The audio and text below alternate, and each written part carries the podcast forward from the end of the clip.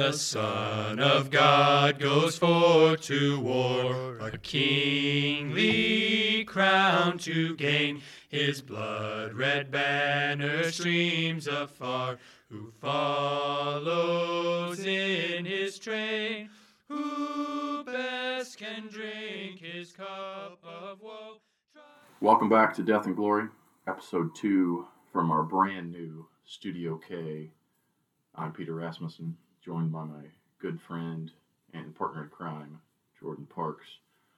Mr. Parks, how are you? Fantastic. How are you, sir? You know what? I'm doing well. I was just uh, thinking about how nice and cozy our new studio is. Are you glad we're not in my barn where we had kicked around recording? As aesthetically pleasing as the barn would be, uh, you get into this time of year in Missouri, some of those cold fronts. They're brutal, man. They are brutal. I'm glad I'm not a cow uh, out on this uh, potentially negative 20 something degree wind chill evening. So, You'd make a good looking cow. thanks. You, I think. do you have any? Uh, do you have any uh, favorite Christmas foods? Absolutely. Uh, by and large, or sorry, by and far, it would be my mother's chicken cordon bleu she makes. Not every year for Christmas because it is incredibly labor intensive, but it is delicious nonetheless. Uh, if you do not know what that is, it's chicken breast stuffed with cheese and herbs and ham, and it's got this wonderful mushroom gravy that just drips all over. It is a, it is a wonderful treat. Mm, that sounds tasty. About you, sir? Well, my wife makes delicious cinnamon rolls for Mhm. Christmas morning, and on Christmas Eve we always have. Uh, wow, I can't remember what it's called.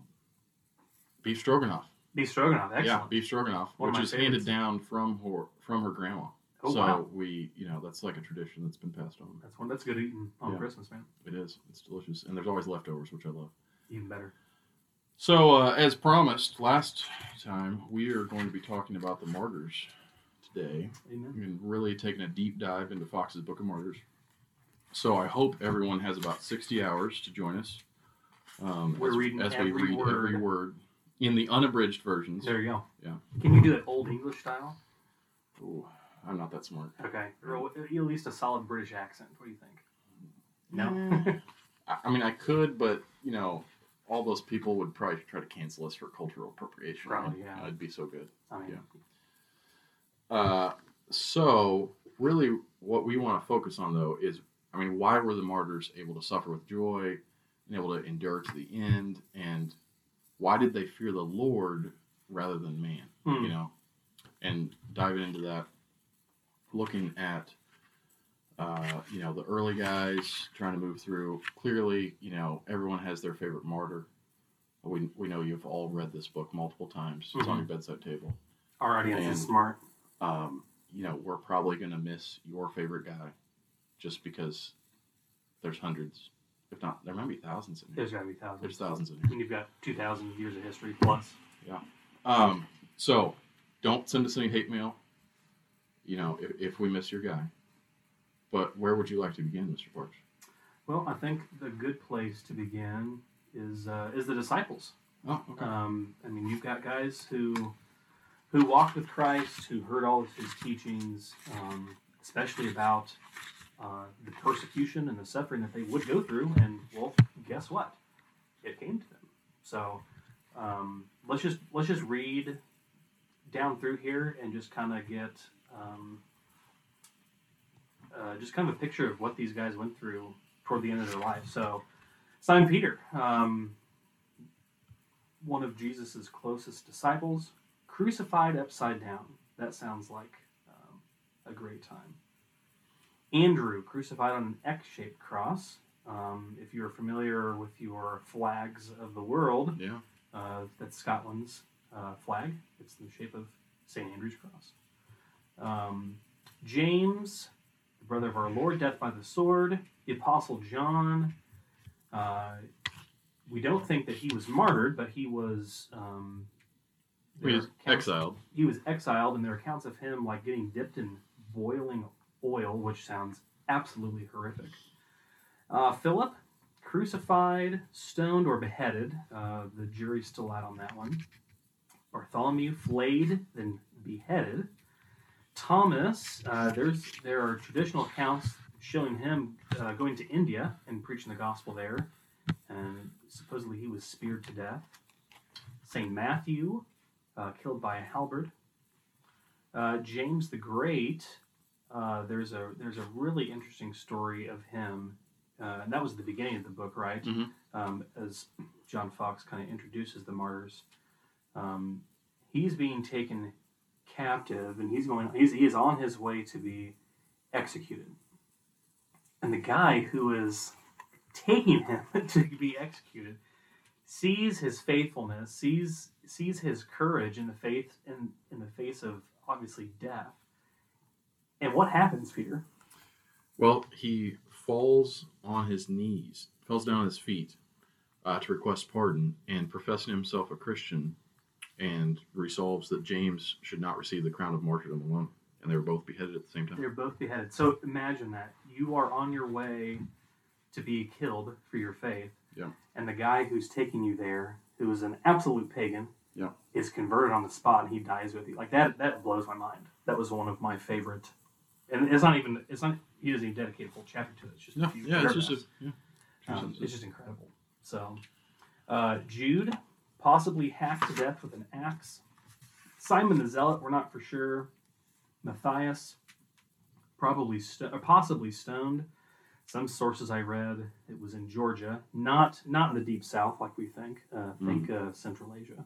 I think they do something else down in Georgia. Yeah, they do. Yeah. yeah they do. Um, and then Paul, Apostle Paul, was uh, pretty much all sources pretty much say he was beheaded in Rome. Mhm. So there's uh, there's your twelve disciples. Um, going back to to Saint Andrew really quick, um, a little quote that Foxe attributes to him before he was crucified. O cross most welcome and long looked for, with a willing mind, joyfully and desirously I come to thee, being the scholar of him which hang on thee because I have always been thy lover and have coveted to embrace thee. Amen. That is, uh, we don't think like that anymore, do we, brother? Uh, yeah, not quite. I was, uh, I walked out on my gravel driveway without uh, shoes on the other day, and I took made about four steps before I was whining and complaining. Yeah. Yeah. So um, as we go through this, we just want to make you feel as awful as possible about all of your whining, and complaining, because we do the exact same thing. But I mean, that's one of the reasons I think we should say the martyrs is that we have men and women of, men and women of the faith who love the Lord Mhm. and showed great faithfulness during great trials, and we can definitely learn from that and learn. And not that we're not that we're going to say, not, sorry, not that we're going to face the exact same trials that they did, but how much better of a Christ-like attitude could we have? Yeah. When we go through the trials of varying degrees that we will go through, you know, if we if we strive to have faith and courage like they did. Yeah, and uh, it just really gives you a great perspective. And then they're always pointing us to Christ. That's yeah, absolutely. Um, I think that's one of the things you see. You know, it's kind of one of those phrases you see today is like, uh, "Well, don't you want to be on the right side of history?" Hmm. And you can see the the persecutors and these things. Well, what? I mean, come on, just recant. You just need to be on the right side of history, Right. right? You know, but going 500 years forward, 1500 years forward, I think these guys were on the right side of history. Yeah, yeah, the truth will always uh, align itself to, to God and His Word. So take heart in that, Yeah. listener. So, um, just in the uh, early on here, we see that the um, basically the pagans tried to blame the Christians for just about anything. Yeah, yeah, for sure. So, famine, pestilence, earthquakes, uh, that was laid upon the Christians. hmm And so, anytime one of these things happened, the persecutions on the Christians increased. And then, you know, there's anytime something like that happens, there's always more people who are going to form on you and kind of, you know, kind of flake away. Or maybe they get some gain or something like that. And then another thing, which I thought we could, you know, you can kind of see a little bit of today, not that we're being um, murdered if we refuse this, but you know, when any Christian were brought before the magistrates, a test oath was propo- was proposed, So we can see a little bit of that today in certain things that go on, you know, whether it's, you know, what emoji do you have in your Twitter profile? hmm So, Right. you know, there's little things like that that we see today that's like, that are signals to the culture that you are willing to bow down to them or Right. Christ. Get your little pinch of incense Yeah. on the altar. Yeah. As we could say. Yeah. So, kind of what you were going off of, why the Romans persecuted Christians, and I don't. I mean, Foxe specific, specifically says the Romans. Yeah. I think we can take those same reasons and pretty much apply them to, you know, any class that's that has persecuted those the, those of the faith throughout history. Um, and the two that he mentioned specifically was was fear. Um, the Romans did, they did not understand Christ's kingdom, and so they feared, at least to some extent, that the Christians were going to subvert their their power and their empire. Yeah. Right. Yeah. And then the second thing was just, I mean, hatred. I mean, plain, straight. Romans one. A man in his natural state has always hated the people of God because Christians despise their fal- false gods. Foxe says that they spake against their idolatrous worshipings, and many times stopped the power of Satan working in their idols. So not only did they fear to lose their power, but it was also a personal attack on the core of you know what they've built their life around their their false gods and what how they've understood the world. So it's a political thing, it's a personal thing, and if okay, if these Christian guys are going to come and seemingly try and tear all that down, well, yeah, I'm going to get pretty upset about it, especially if I've got lots of money or Mm-hmm. you know lots of commerce in the game. Yeah, and that, I mean that pretty much that the- those themes go through the whole book. You know, if we want to go from the Romans to then, as we see uh, sort of movements towards reforming the church. You know, I, I I'm, don't I'm sorry. know. I'm sorry. I don't know what church you're talking about. Could you be a little more specific, please? The Roman Catholic Yeah, Church. the Oh, okay. Roman Catholic Church. Hmm. Yeah, uh, Interesting. not a real ecumenical book. just, just gonna say that. Uh, most of these guys that were killed around Foxe's time, not the most ecumenical guys in the world. Yeah. So, we would say they were pretty spicy. just a warning: if you are, uh, you know, kind of leaning towards swimming the Tiber there, We love you, but Yeah. this episode's not for you. yeah, might, be a tough one. So, anyway, I think that is the right term, right? I think you're right. Yeah, Yeah. I think that is. I think you're right. If not, home. someone will correct us. Yeah, hopefully. probably. Um, so you want to sh- let's just start off. Uh, go down the list a little bit here. Okay. Yeah. Uh, Polycarp.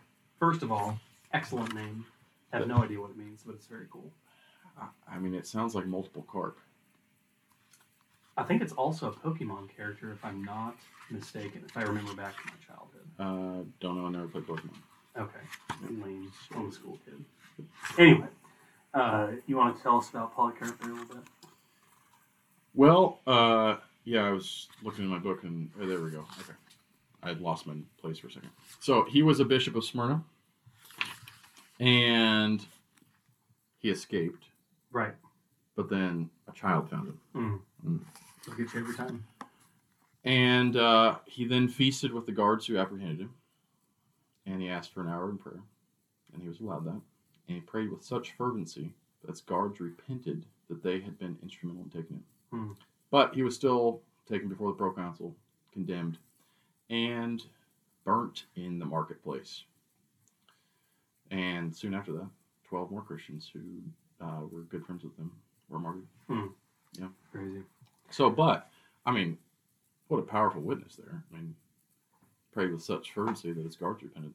I Absolutely. mean, I don't know about you. I think when I think martyr, I think more young guys with a Oh, lot of mhm. you know, a lot of a lot of youthful zeal. I mean, Polycarp, I believe he was Oh, eighty, yeah, yeah. was in his eighties. I want to say eighty-six years old. yes. I mean, this is an old man, and I remember at one point, at one point, Foxe says, um, you know, they give him a chance to recant, and they tell him, "Hey, be away with the atheists," and he turns around and goes and looks at the crowd of you know Romans, pagans, and he goes, "Okay, away with the atheists. They don't worship the true God," and that just probably made everyone a little more antsy.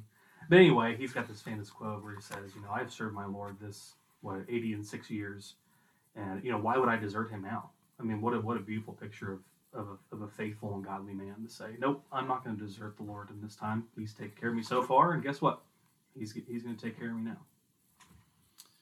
That's enduring to the end, right there. Amen. In actual, you know, years too, not just the fact of death. Oh yeah, absolutely.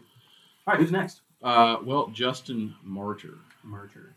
Is that his last name, or You know, I don't think a lot of these guys had Oh. last names, but I mean, it's attributed to him. Okay. I'm going to assume that he was murdered. yeah, I think that's correct. I think that's correct. Yeah. So uh, basically, he was told that if you do not obey, you'll be tortured without mercy. And Justin replies, That is our desire, to be tortured for our Lord Jesus Christ, and so to be saved, for that will give us salvation and firm confidence at the more terrible universal tribunal of our Lord and Savior.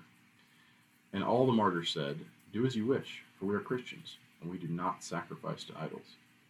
And so the prefect, Rusticus, that's kind of a cool name, read the cool. sentence Those who do not wish to sacrifice to the gods and to obey the emperor, uh, read the sentence. Uh, okay, hold on. I just messed that up. Get that out. That's what post is for. Edit that out. Okay. What did I? Okay, I just uh, I skipped the words there. One, two, three. Okay, the prefect Rusticus read the sentence: "Those who do not wish to re- wish to sacrifice to the gods and to obey the emperor will be scourged and beheaded according to the laws." The holy martyrs, glorifying God, betook themselves to the customary place where they were beheaded and consummated their martyrdom, confessing their Savior. That's incredible. Yes. So um, that was, well, that was pretty early on. That was like around Uh, 80, 100, 133 maybe, or something like that, or 8100. Okay. So pretty early on. I mean, Yeah. this is not too yeah, long. we're second century. We're not too far out. Yeah, not too far out. Um, do you have anybody uh, anybody else? Yeah, one? I thought was really interesting. Throw, we're, we don't want to exclude the ladies on this Ah, podcast. okay. So, Yeah, yeah. ladies, uh, you can also look forward to a horrible, uh, glorious death, I guess, too. That is mentioned many times in the book. It is. Uh, uh, Belinda, um, with her companion Pothinus, uh, says they died around 177 AD. Says she was bound to a stake, and wild beasts were set on her. According to legend, they did not, however, touch her. After enduring this for a number of days in an effort to persuade her to recant, she was led into the arena to see the sufferings of her companions, which, I mean, just psychologically, that's, that seems terrifying. Like, okay, you don't want to recant? Okay, let, let me show you what, Yeah, you know, what you're going to see how horrible this actually Yeah, is. exactly. So, finally, as the last of the martyrs, she was scourged, placed on a red hot grate, enclosed in a net, and thrown before a wild steer who tossed her into the air with its horns.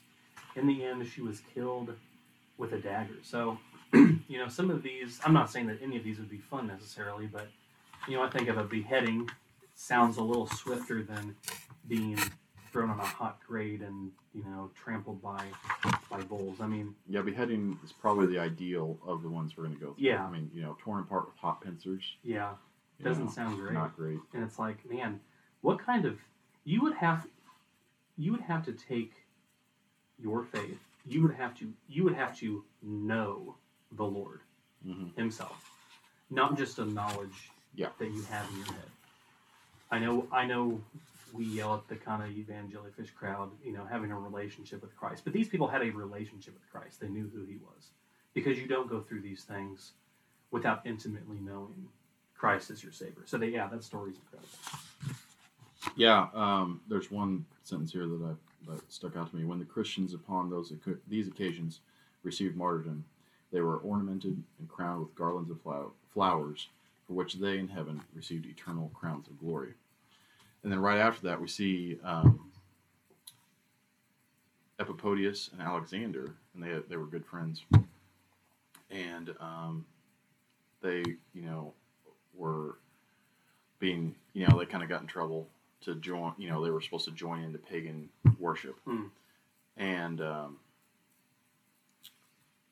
uh, Epipodius responds, "Your pretended tenderness is actually cruelty, and the agreeable life you describe is replete with everlasting death. Christ suffered for us." Hmm. that our pleasure should be immortal, and hath prepared for his followers an eternity of bliss. The frame of man being composed of two parts, body and soul. The first, as mean and perishable, should be rendered subservient to the interests of the last. Your idolatrous feasts may gratify the mortal, but they injure the immortal part. That cannot therefore be enjoying life, which destroys the most valuable moiety of your frame. Your pleasures lead to eternal death, and our pains to perpetual, perpetual happiness. He was then severely beaten, put on the rack, upon which, being stretched, his flesh was torn with iron hooks. Having borne his torments with incredible patience and unshaken fortitude, he was taken from the rack and beheaded. Hmm. So, not only stretched out till probably his bones and joints are being pulled Right. apart, he's torn with hooks, then he's beheaded. They were leaving, no doubt, for sure. But I mean, just you know, the idea of you know, let's take our modern context. Someone telling you, "Hey, come join in our pagan festivals and feasts," and that's the response that you get, Right. knowing. I mean, these guys knew that that that a response like that gets you stretched apart on a rack, torn with hooks, and beheaded. Right. I mean, that it wasn't like this. He was the first martyr there. right. I mean, Exactly. these guys know that when they speak the truth, there's a good chance that they are facing death when they speak that. And we get kind of scared speaking the truth just because someone might be mean to us. Sure. And it's, it's interesting when you read that. When people say, "Hey, come over to this side," mm-hmm. because it seems fun. It seems it seems as if, okay, we're just all playing to get along. Yeah. There, there's a veneer of niceness Mhm. and maybe even kindness. Um, we could twist and say, but like what he said, I can't remember the exact quote. But he's like, "No, that way leads to death. Like that that way is wicked. You can polish up all of these." all of these sins that you want us to come and partake in just to get along just to get along but that's evil that's not good and that, that that's going to lead people to hell the way to life is going to be difficult. It's going to be painful obviously. Yeah, and um, you kind of think about how often we are unwilling to uh, take on like temporary pain. Yeah.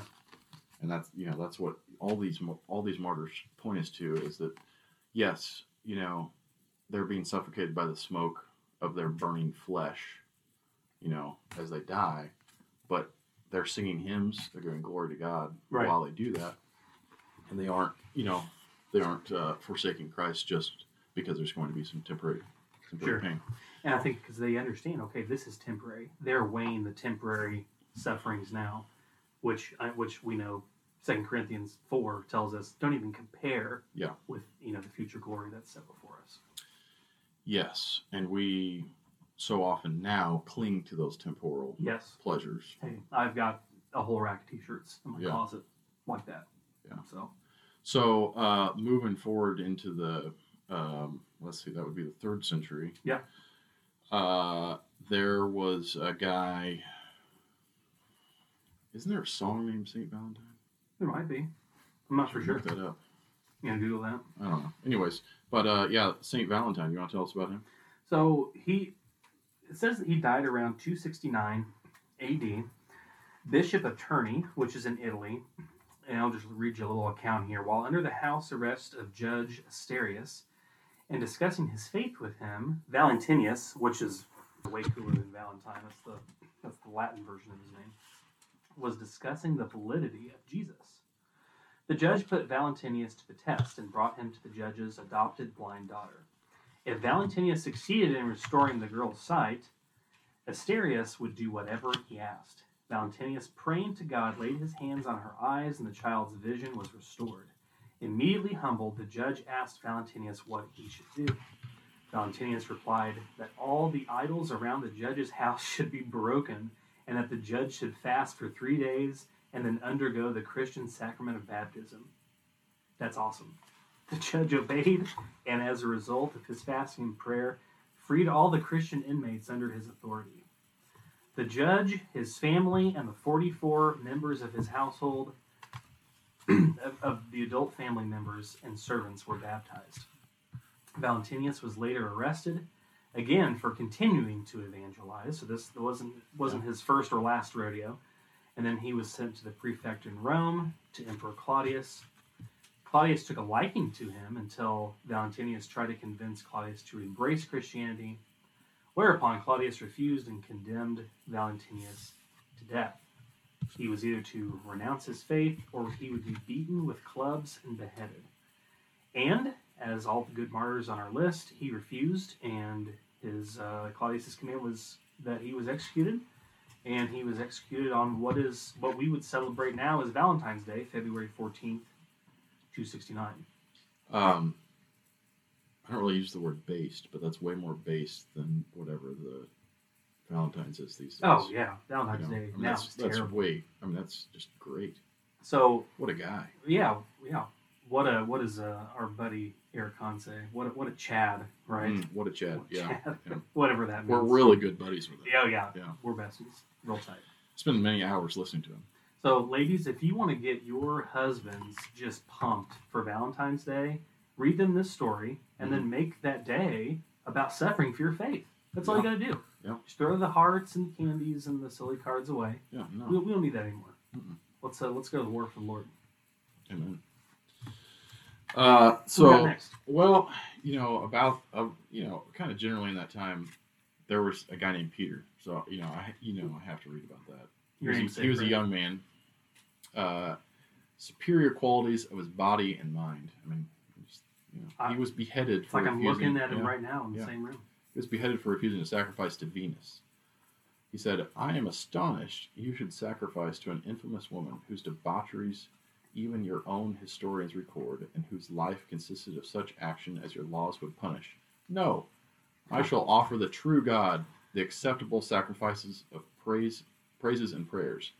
Optimus, the proconsul of Asia, on hearing this, ordered the prisoner to be stretched upo- at a, upon a wheel by which all his bones were broken, and then he was sent to be beheaded. Probably kind of limp by the time he was going to be beheaded there. Probably yeah, so. probably wasn't feeling so great. And uh, yeah, so then uh, right after that, Nicomachus, being brought before the proconsul as a Christian, was ordered to sacrifice to the pagan idols. He replied, "I cannot uh, pay that respect to devils, which is only due to the Almighty."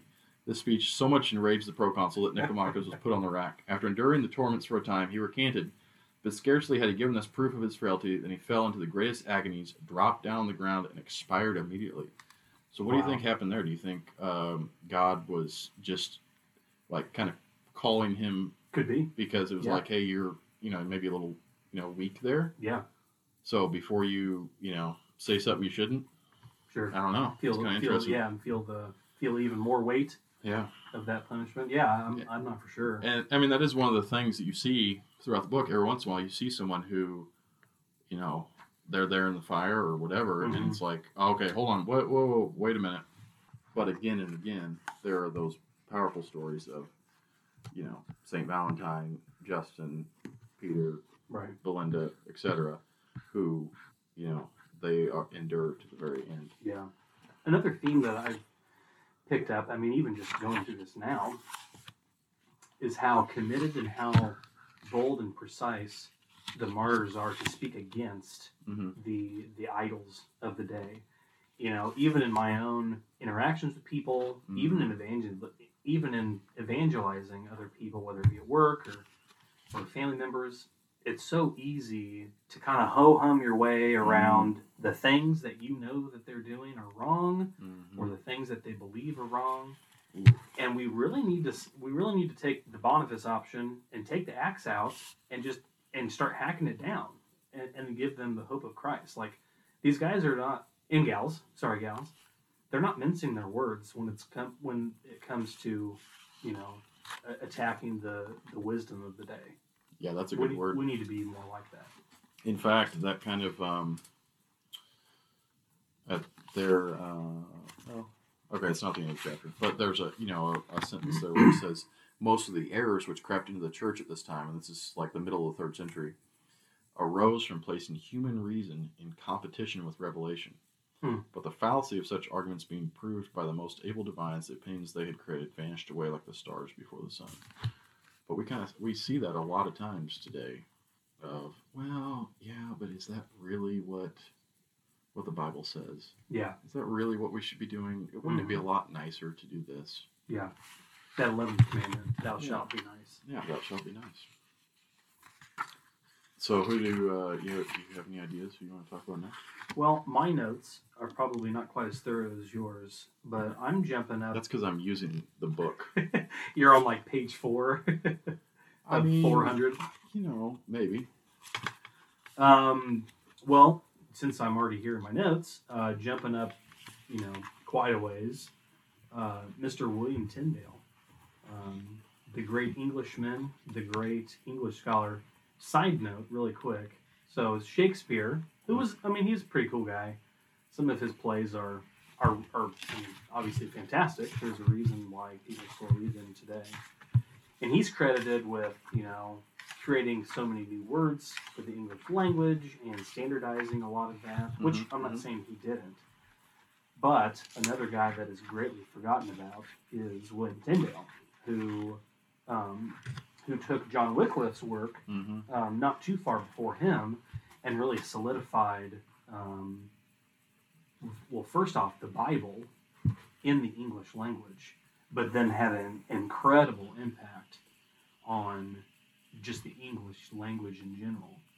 Um, you should go, you gotta go pick up a biography about this guy. He is, he's incredible. And he's also a martyr, a martyr. So obviously, um, the uh, the powers that be in that church that shall not be named, apparently Roman Catholic Church, uh, they they did much they did not too much like uh, Mr. Tyndale um, translating the Bible into English. It's got to be in Latin, guys. Come on. Well, Tyndale he would smuggle Bibles um, around the country. He would smuggle them in uh, carts and under sheepskins and wool.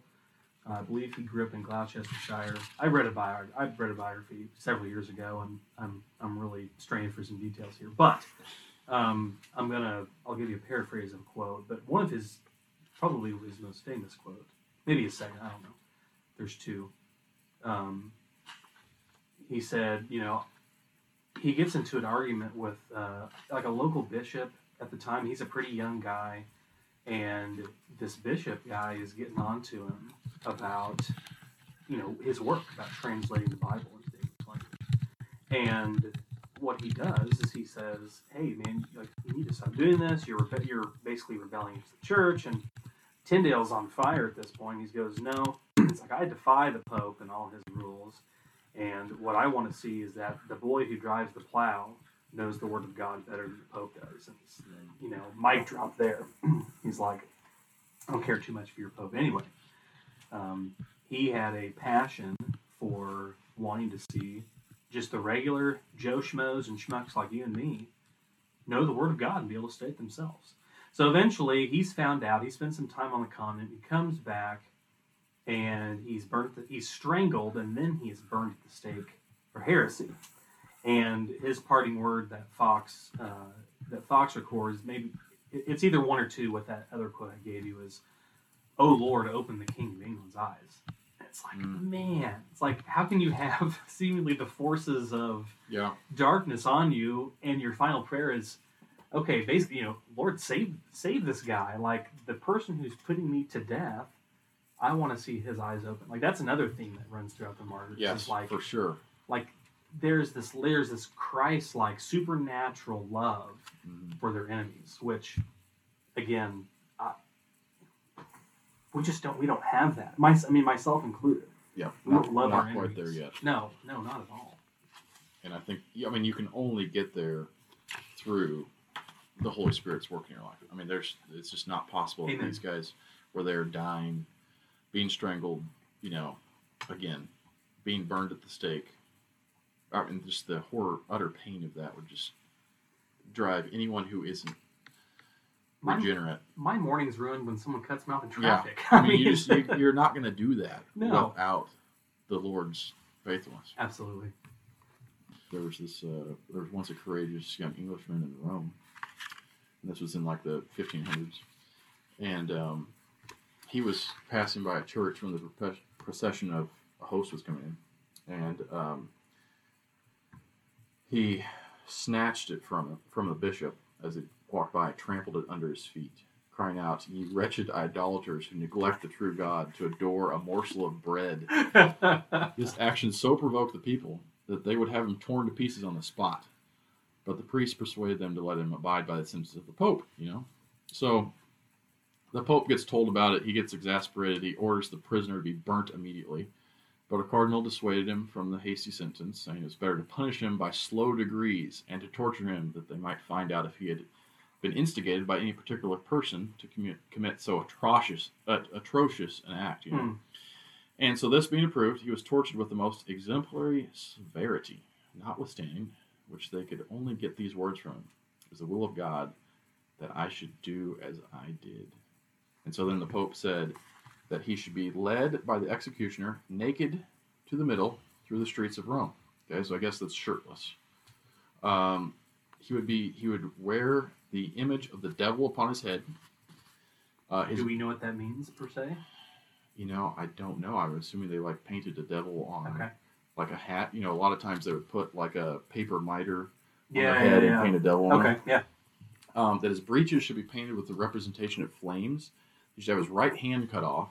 And then after having been carried about thus in procession, he should be burnt. And so when he heard this sentence pronounced, he implored God to give him strength and fortitude to go through it. Amen. As he passed through the streets, he was greatly derided by the people. Um, you know, people said all sorts of crazy things to him. Um, and then he was told he- was ordered to be gagged. So then they come to the church door where he trampled on the host. At that point, they cut off his right hand and fix it on a pole. Um, then two tormentors with flaming torches scorched and burnt his flesh all the rest of the way. At the place of execution, he kissed the chains that were to bind him to the stake. And um, a monk presenting the figure of a saint to him, he struck it aside, and then being chained to the stake, fire was put to the wood, and he was soon burnt to ashes. God, And, uh, man. Yeah, I mean, just crazy. All this for you know something as simple as uh, you know not respecting the Church of Rome. Man. Um, We, we need more dudes like that. Yeah. Have a little. so I think that was uh, like in the 1500s. But if we go back even further, um, one of the things that I often don't think about was um, that long before you know guys like Martin Luther, John and John Huss, those guys, um, which Huss was what about 100 years before Luther, I think. Um, in the year of Christ, 1140. Don't don't forget, it's the year of Christ. Uh, the you num- mean it's not common era? I don't know what that means. Common to what, my don't- atheist friends? I don't know. The birth of our Lord Jesus? Oh, is that what it is? You know, I, I've heard that at Oh. least. So the year of our Lord. Uh, the number of the reform, uh, 1140. The number of the reform was very great, and the probability of its increasing alarmed the Pope, who wrote to several princes to banish them from their dominions, and employed many learned men to write against their doctrines. How'd that work out for him? Still going strong. Good job, reformed men, Yep. unnamed. So um, then, well, I lost my I lost my page here. I was gonna I was gonna oh here we go. So um, there were uh, some folks who uh, they were known as the Waldenses, and um, they they were. Do you want? Do you know why they were named Waldenses? I do not. I know. I know. I've, I've read this going through some church history books, but it's been a minute. So Okay. please enlighten me. Well, they followed Waldo.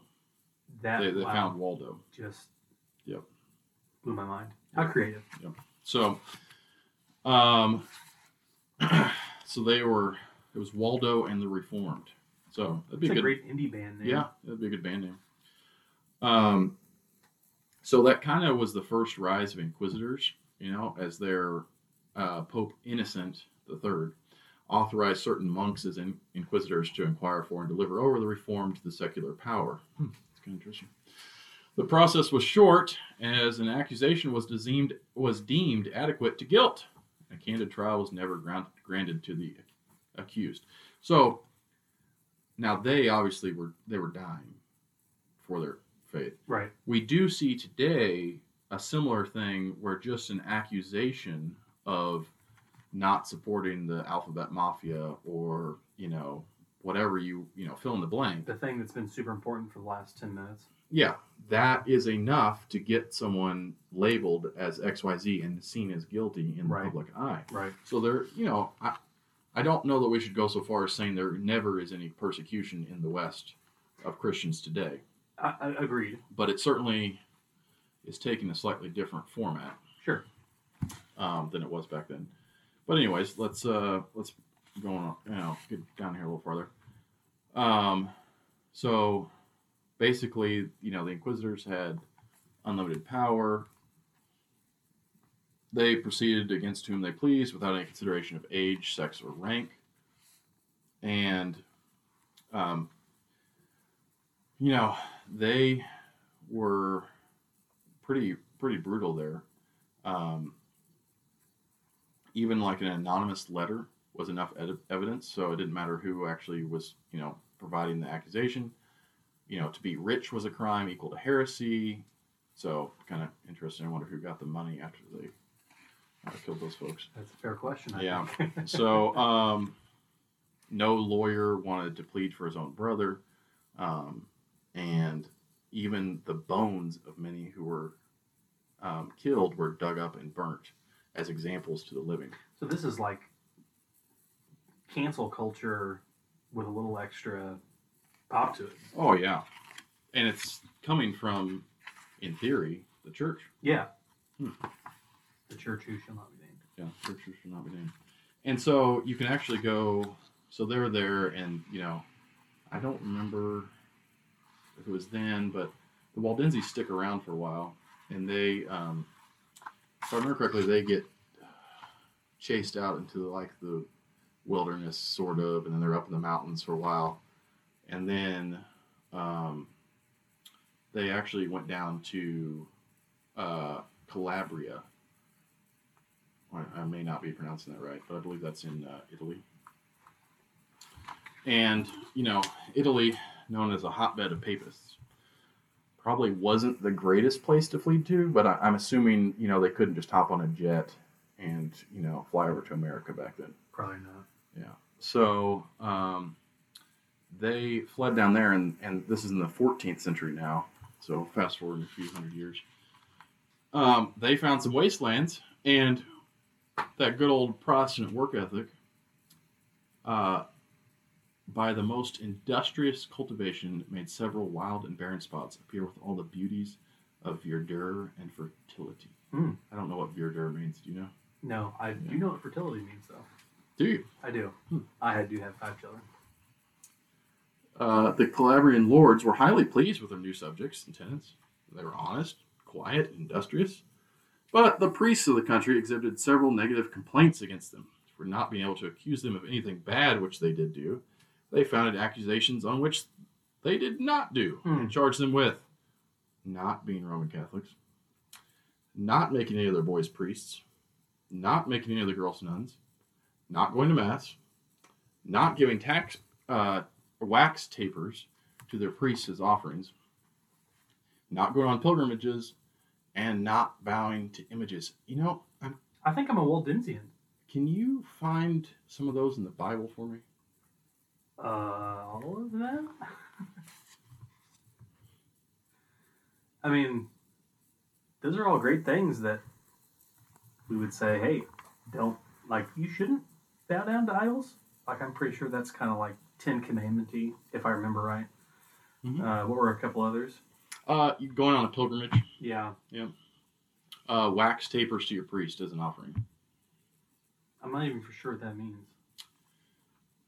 You, me neither. I, I probably should have researched what a wax taper was. I'm assuming it's like a candle or something. I mean, maybe it's something for candles or know. something. I have no idea. Uh, Not are, are you commanded that your though. kids have to be priests or nuns? Yeah, uh, not that I recall, unless that's like Yeah. Leviticus chapter ninety-seven or something like Mhm. that. I might have missed that one. Yeah. Well, so anyways, the uh, the Waldenses continue to be persecuted, I like and them. um, there's some some crazy stories about them, and you should go read. Um, and uh, they, I think some of them moved up Piedmont. They were in the Piedmont area, and again, what were they accused of? They did not believe in the doctrines of the Church of Rome. Hmm.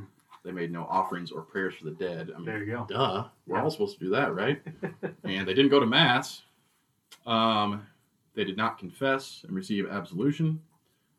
They did not believe in purgatory. Hmm, Well, interesting. got me. Or pay money to the souls of their friends out of it, or to get the souls of their yeah, friends out yeah, of it. yeah. Yeah. yeah. So, And that becomes a big thing, obviously, in Luther's time. mhm. Uh, Tetzel, uh, Johann, is it Johann Tetzel? yes, yep. You know, guys with, with the indulgences. Yep. So good job. Um, well, say say it again. Sorry, that's a that's a bad hard- Waldenses. Waldenses. Yep, I they like were the- Waldenses. Waldo and the Reformed.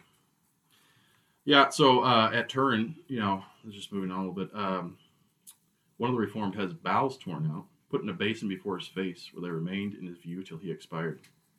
That's a good one. That's lovely. Yeah, that might be one of the like the top five worst ways to die. I think. Which also makes you think like, okay, yeah, you're the Pope has the authority to to punish, but like, I mean, this is getting into some very creative stuff. Like, Yeah. it's kind of, I mean, it's grotesque and gross. Yeah. Like, who came up with this?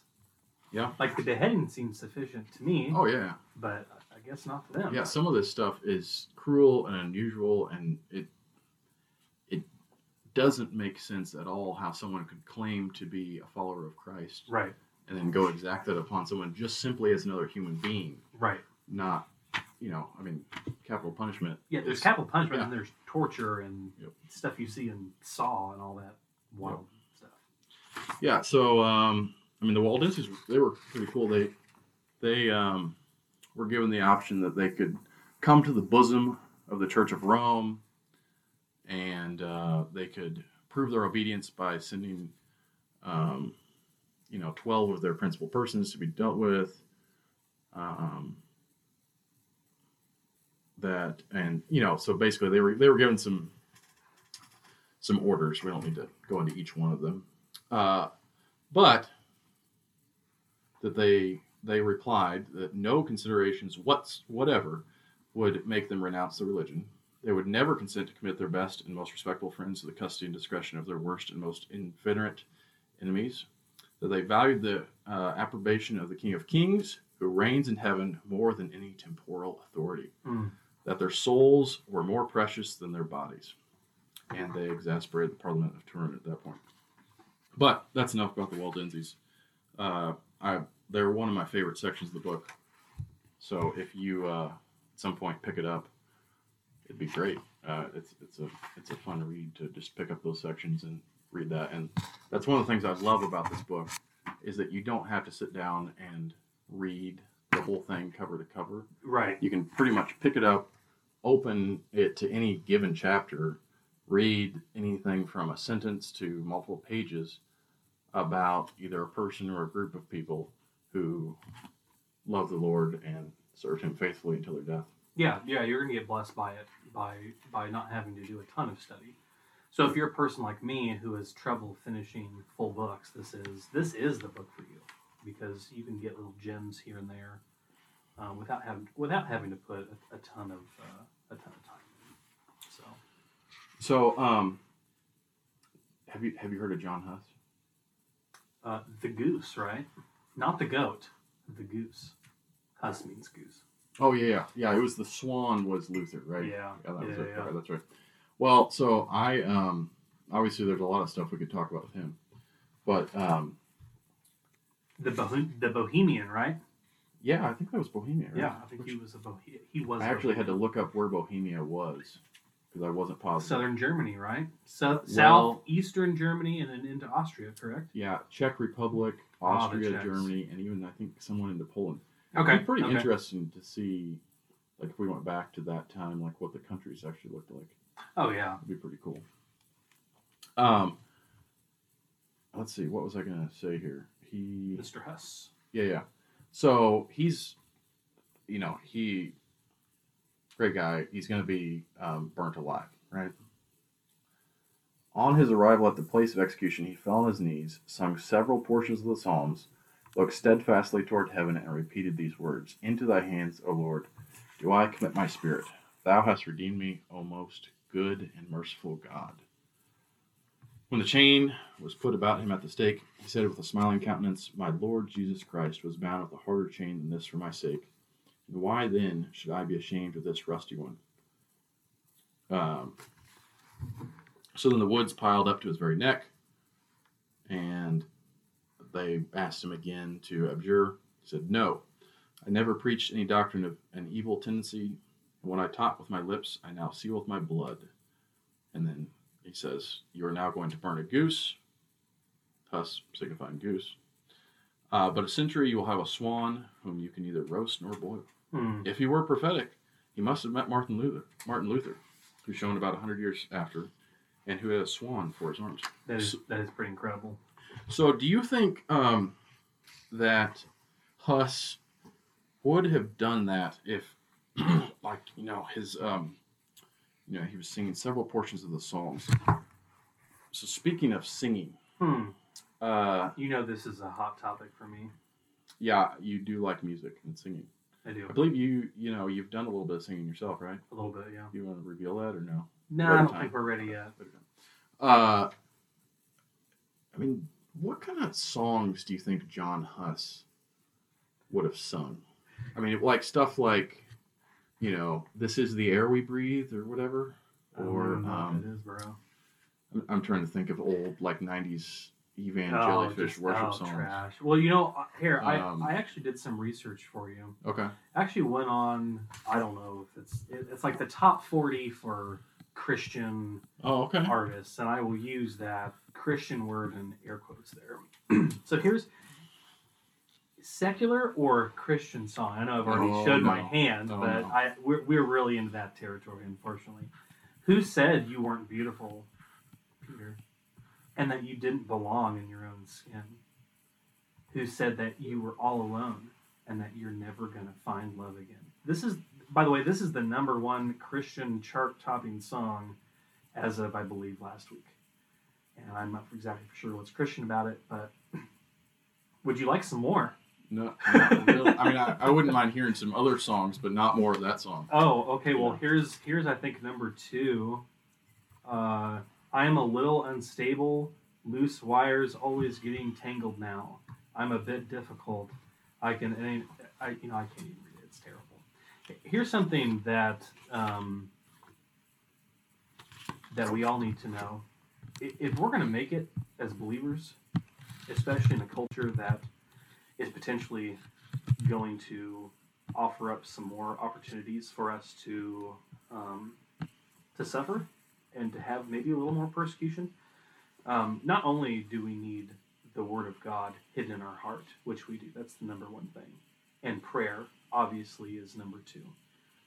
But the s- songs that we store up in our hearts are also incredibly important because good songs shape you and they shape your theology and they also shape you or they shape your view of who God is and who you are. So I'm going to read you a song that um, I would put on my number one uh, chart topping, and uh, trust me, it's way better. Okay. This is George Duffield. This is early 1800s. Stand Up for Jesus. If you haven't heard this song, it is an absolute banger. Stand up, stand up for Jesus, you soldiers of the cross. Lift high his royal banner, it must not suffer loss. From victory unto victory, his army he shall lead, till every foe is vanquished and Christ is Lord indeed. Now, I'm like like we mentioned before, William Shakespeare. I know William Shakespeare, but if you cannot see the clear chasm of difference between the two songs I read for you just now and uh, Mr. Duffield's, um, brother or sister, you need to please check yourself. So what you're saying is we need to go back to like, um, you know, 30 years ago when we had bands like Petra, who sang songs like "Stand Up," "Stand Up for Jesus." I mean, okay, maybe not. No, Okay. no, no, no. I'm saying, and we have a mutual who we've actually talked about wanting to get on this show. Yeah, if you're listening, you know who you are, Yeah, uh, the Bourbon Baptist on Twitter, Mr. Eli Craig. Mr. Eli Craig. Uh, he has some some very similar thoughts of mine when it comes to music. Come on the show, Mr. Come Eli Come on the show, Mr. Eli Craig. But anyway, I mean, but seriously, you think about okay, my family is missing me because I've been thrown into jail for Mhm. years. It's like, okay, how, John Bunyan. John Bunyan. yeah, I, I want to get into him here in just a second. He wasn't a martyr, but like that, or like, okay, I'm seeing my wife being lifted up on a hunk of wood to be Mm. crucified. hmm Yeah, I mean, there's multiple stories in here where families, you know, maybe it's a father and son one day, and then later on it's son and mother are being burned together, and they all have to encourage each other. Yeah, And to And- have a family that actually is going to stay strong through that, I mean, who said that you weren't beautiful? That ain't gonna get you by. no. That's not. That's not lifting your eyes toward the king. What you need is something like the martyr first, whose eagle eye could pierce beyond the grave, Mm. who saw his master in the sky and called him to save. Like him, with pardon on his tongue, in midst of mortal pain, he prayed for them that did the wrong, who follows. Follows In his train. Excellent. That is beautiful. That is beautiful, sir. I, So I- anyway. yeah. Getting off of my musical rant, you, we, should, we should sing better songs. yes. And in Mr. Craig's opinion, much older songs than we typically sing now. yeah, I mean, I think that kind of ties into reading stuff like this. Yeah, absolutely. where it's a pretty old book. Mhm. Um, I was trying to, I think that was C.S. Lewis, right? I like it, God in the Dock or something like that, where he tells us to, to read old books. Yeah. I think you're right. Um, yeah, and singing old songs, very similar vein. Yeah. It's, uh, Good for your it soul. stood the test of time. Except for, um, what what's that one song, that one Christmas song, Oh Holy Night or something like that? That's, that, uh, My dear friend co-host ruined me on Oh Holy Night this week. I had to pass it along. I saw it on Twitter. Someone said it was Unitarian. I didn't. You know, I'd never really done any study on it. It is such a beautiful song, not in just lyrical content, but musically, it is stellar. And this guy goes, "Oh, some Unitarian wrote it." It's like, bro, Well, I think he, it to be fair, he like rewrote it. he right? re- he did Yeah. rewrite So it, but the the, version- still the really version good we though, sing- overall. Would be a Unitarian version. But just knowing that those dirty hands touched it, like it makes me a little sad. I mean.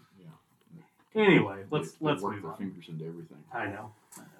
So, um, have you ever heard of Jerome I have heard of Jerome, of Prague? not Jerome Bettis. I'm assuming Uh, now, this is Jerome without the e without the the, on the end uh, of Prague, and he was a uh, a good friend of John Huss. okay. And so, I, you know, not that he's, uh,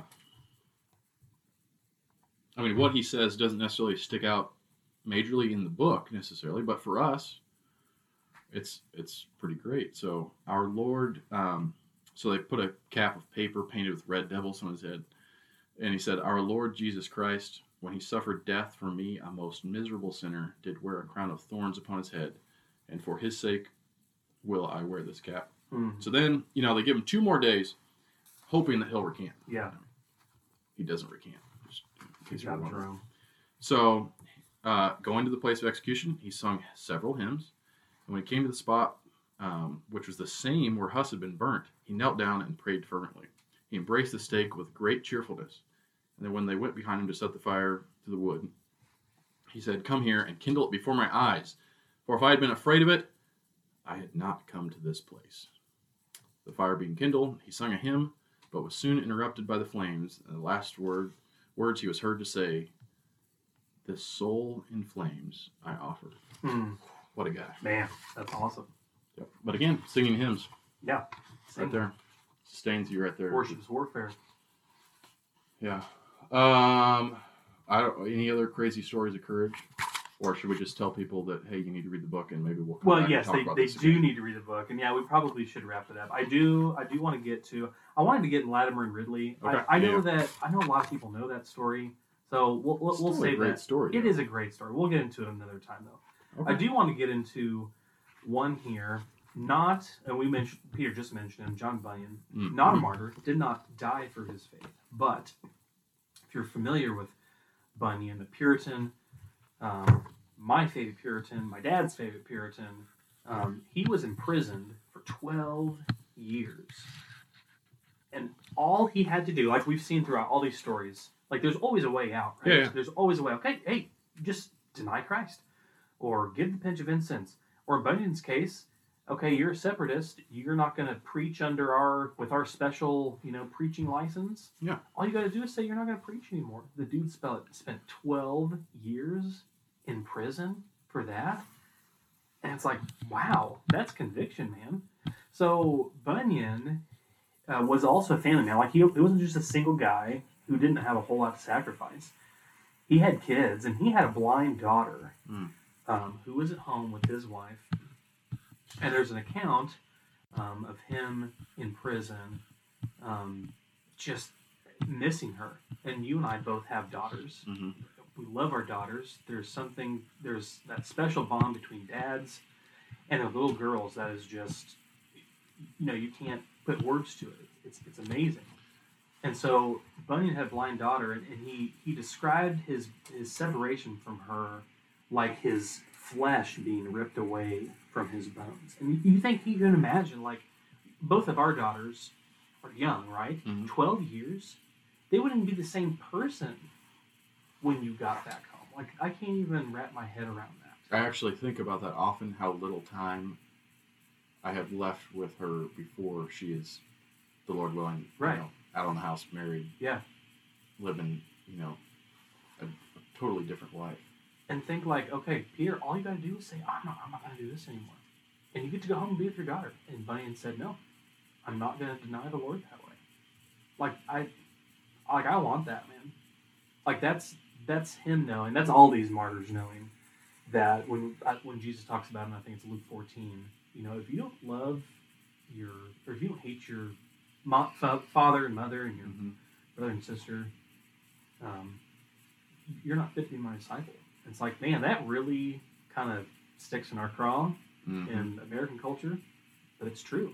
It's like if we don't we don't love the Lord Jesus above all else, man, that we're- not worthy to be his disciple. Those words are true. So, be be like Bunyan, be like these guys. Yeah. Do you um? Where was where was Bunyan again? He was England, uh, grew up in Bedford, but traveled around Okay. kind of here and there. Yeah, I was thinking it was Bedford, but So, um, and was a pastor.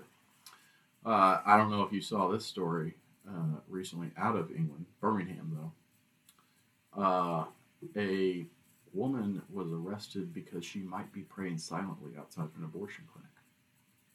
So they're, you know, they're just keeping up the hard work over there in England. Yeah, You know, I guess things haven't changed that. much. I guess not. Is Mary as Queen of Scots still around? Yeah. So she wasn't even carrying a sign. She remained completely Wow. silent until she was approached by officers. But they had received complaints from an onlooker who suspected that she was praying silently in her mind. How dare she? Yeah. So she was arrested. Um, you know, basically that's a thought crime. Well, but you know, I, the Lord willing, we should you know we should be praying for absolutely. that He would sustain her through her difficulty. Yeah. But uh, you know pray for the is- people of China. I mean, Yeah. Great Britain. Yeah. Sorry. Easy to mistake nowadays, I guess. coming soon to a country near you. Exactly. So, okay, so we probably need to wrap things up here. This has been a long episode. Thanks for sticking with us, guys. We probably need to, to needed to turn this into two parts. But anyway, so what can we what can we take away as we learn from the martyrs here? Well, um, I think one of the things that you read from this, or that you get from reading this, uh, is just how richly blessed we are in the Mm, West to have yeah. peace. I mean, as much as you know, we're kind of ragging on the Catholics here. I'm kind of glad we're not at war with them. Yeah, oh, you know, agreed, that, hundred like, percent. that me saying something against the Pope on this podcast doesn't mean that I'll be beheaded tomorrow. I mean, That's What a blessing, That's right? kind of nice. but we can kind of get lazy and soft and Sure. because of that um, so you know as uh, eric Hahn likes to say be a hard man Yeah, absolutely. um, memorizing hymns and psalms Yeah. Amen. seems like a great spot um, there is a level of being prepared Yeah. for for some kind of suffering or persecution. Not that we're preppers, you know, but at the same time, it's like if, if, if Jesus promised that we're going to suffer in this life to, to varying degrees, as we always say, like there needs to be some spiritual preparedness to go through times like that, and God gives us the grace and the and the tools to do that. Yeah, I mean that's I would say that's kind of what the whole podcast is about, right? Yeah, yeah, Is to call yes. us to prepare now Yeah. for something we've all faced, exactly. which is death. Yeah. And maybe that will be death, you know, chained to a stake as you're burning. Yeah. But maybe it'll be a nice, comfortable death It could be, in your bed. and there's nothing wrong Either with that way. either. You're gonna die, Right. And you need to think about that now and not when you're dying. Yeah, exactly. I know one argument kind of against the whole martyrs thing um, is, oh, well, they're seeking it for their own glory, or, you know, they're just being foolhardy and, you know, jumping into battle, stuff like that. It's like we, we would never call anyone to be foolish. Like we would never say, Mhm. "Oh, hey, young Christian man, just l- leave your family and your and your kids and your home Yeah. and just Go off to Egypt, yeah, you just know, on a someplace where you might actually be. Yeah, killed. just on a whim and, Yeah. and go die. Like, no, we're not saying for that because I mean, if you see also in Scripture, First Timothy, chapter two, where it says, you know, first of all, then I urge that supplications, prayers, intercessions, and thanksgivings be made for all people, for kings and all who are in high positions. Why? That we may lead a peaceful and quiet life, godly and dignified in every way, and we and we should. That should be something that we all desire. But when trouble comes knocking at our door, not the other way around, we do need to be prepared for that, and we should be bold in that. What um I think that kind of goes along with a willingness to not hold fast to this life and Yes. the things of this world. Yeah, they're fleeting. Um, and the, uh, that their example of being willing to, I mean, not necessarily run towards the flames, um, but to give up this life in exchange for eternal glory is Yeah, something yeah. that we can all uh, learn from. What other uh, takeaways did you have? I would say, and I guess I already mentioned it, it was the attitude of the martyrs not being the spiteful, bitter, hateful people toward their persecutors.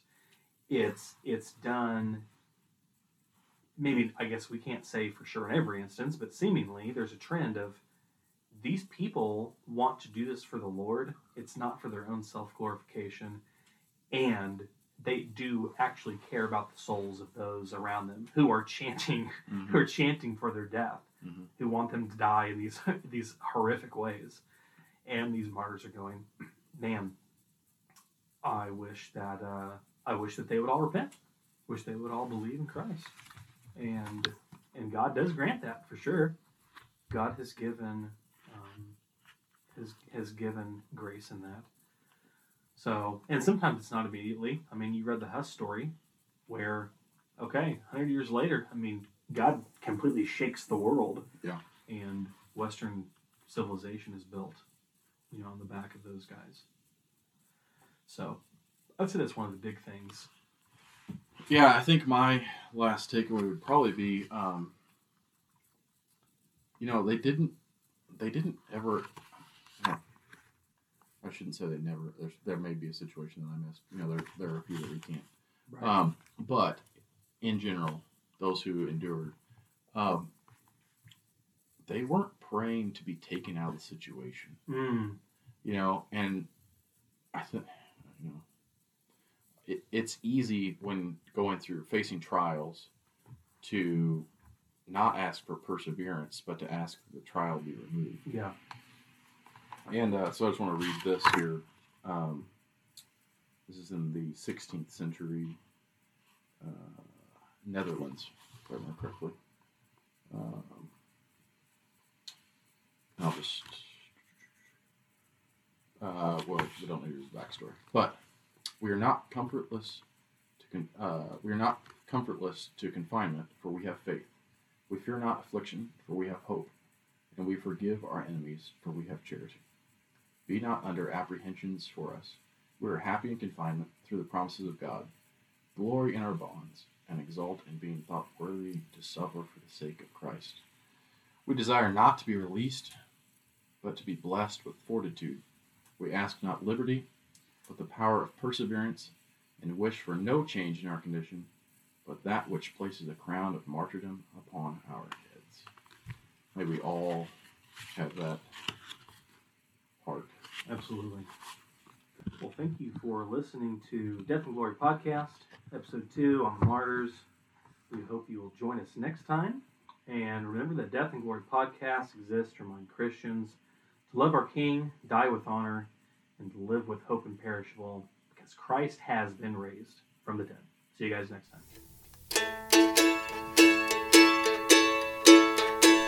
To Canaan's land I'm on my way where the soul of man never dies. My darkest night will turn to day, and the soul of man never dies. Dear friends, there'll be no sad farewell, there'll be no tear dim nights where all is peace and joy and love, where the soul of man never dies. A rose is growing there for me, where the soul of man never dies. And I will spend eternity where the soul of man never dies. Dear friends, there'll be no sad farewell, there'll be no tear dim nights, where all is peace and joy and love, where the soul of man never dies.